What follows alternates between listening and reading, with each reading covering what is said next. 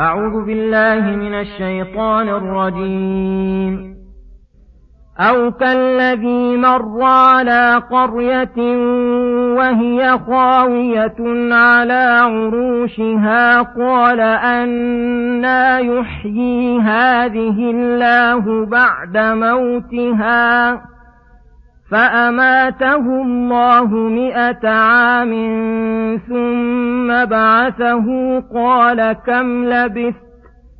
قال لبثت يوما أو بعض يوم. قال بل لبثت مئة عام فانظر إلى طعامك وشرابك لم يتسنه. وانظر إلى حمارك ولنجعلك آية للناس. وانظر إلى العظام كيف ننشزها ثم نكسوها لحما. فلما تبين له قال أعلم أن الله على كل شيء قدير.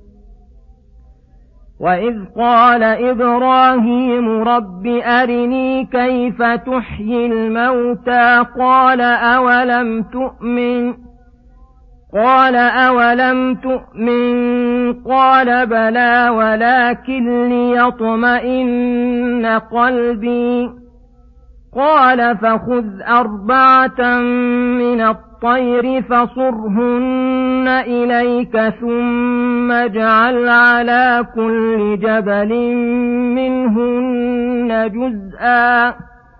ثم اجعل على كل جبل منهن جزءا ثم ادعهن يأتينك سعيا.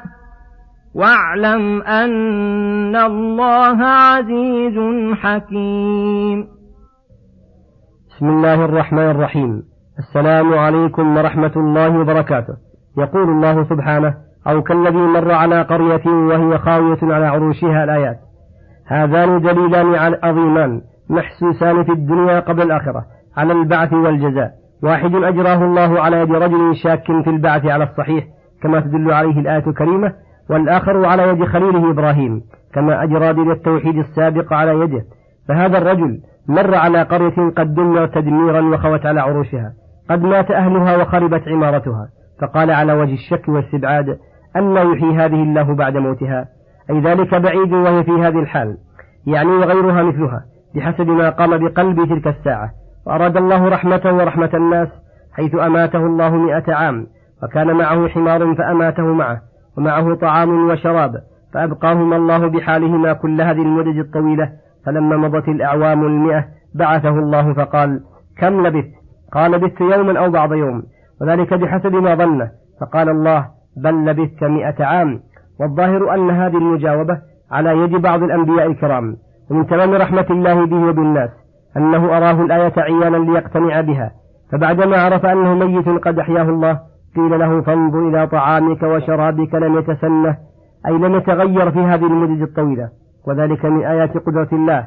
فإن الطعام والشراب خصوصا ما ذكره المفسرون أنه فاكهة وعصير لا يلبث أن يتغير. وهذا قد حفظه الله مئة عام وقيل له انظر إلى حمارك فإذا هو قد تمزق وتفرق وصار عظاما نخرة. وانظر إلى العظام كيف ننشزها أي نرفع بعضها إلى بعض ونصل بعضها ببعض بعدما تفرقت وتمزقت ثم نكسوها بعد الالتئام لحما ثم نعيد فيه الحياة. فلما تبين له رأي عين لا يقبل الريب بوجه من وجوه قال أعلم أن الله على كل شيء قدير. فاعترف بقدرة الله على كل شيء وصار آية للناس. لأنهم قد عرفوا موته وموت حماره وعرفوا قضيته ثم شاهدوا هذه الآية الكبرى. هذا هو الصواب في هذا الرجل. وأما قول كثير من المفسرين إن هذا الرجل مؤمن أو نبي من الأنبياء إما عزير أو غيره وأن قوله أن لا يحيي هذه الله بعد موتها يعني كيف تعمر هذه القرية بعد أن كانت خرابا وأن الله أماته ليريه ما يعيد لهذه القرية من عمارتها بالخلق وأنها عمرت في هذه المدة. وتراجع الناس إليها وصارت عامرة بعد أن كانت دامرة. فهذا لا يدل عليه اللفظ بل ينافيه ولا يدل عليه المعنى.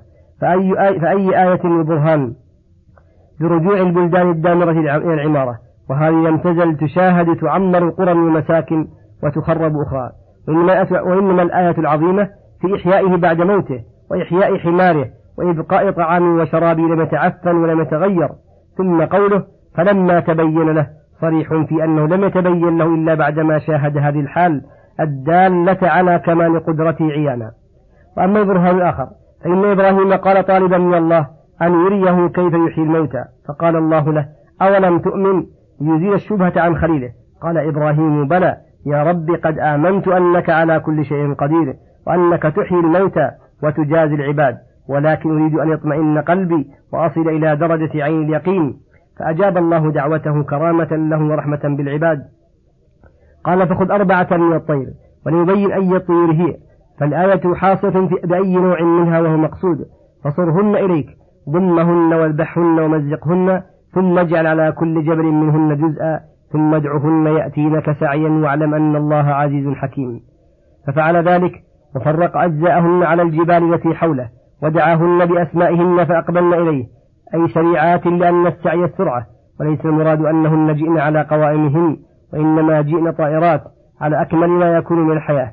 وخص الطيور بذلك لأن إحياءهن أكمل وأوضح من غيرهن وأيضا أزال في هذا كل وهم ربما يعرض للنفوس المبطلة فجعلهن متعددات أربعة ومزقهن جميعا وجعلهن على رؤوس الجبال ليكون ذلك ظاهرا علنا يشاهد من قرب ومن بعد وأنه نحاهن عنه كثيرا. لئلا يظن أن يكون عامله أن يكون عاملا حيلة من الحيل وأيضا أمره أن يدعوهن فجئن مسرعات.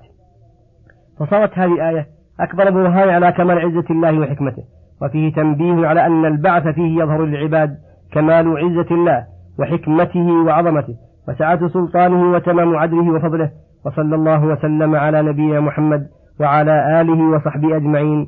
إلى الحلقة القادمة غدا إن شاء الله. والسلام عليكم ورحمة الله وبركاته.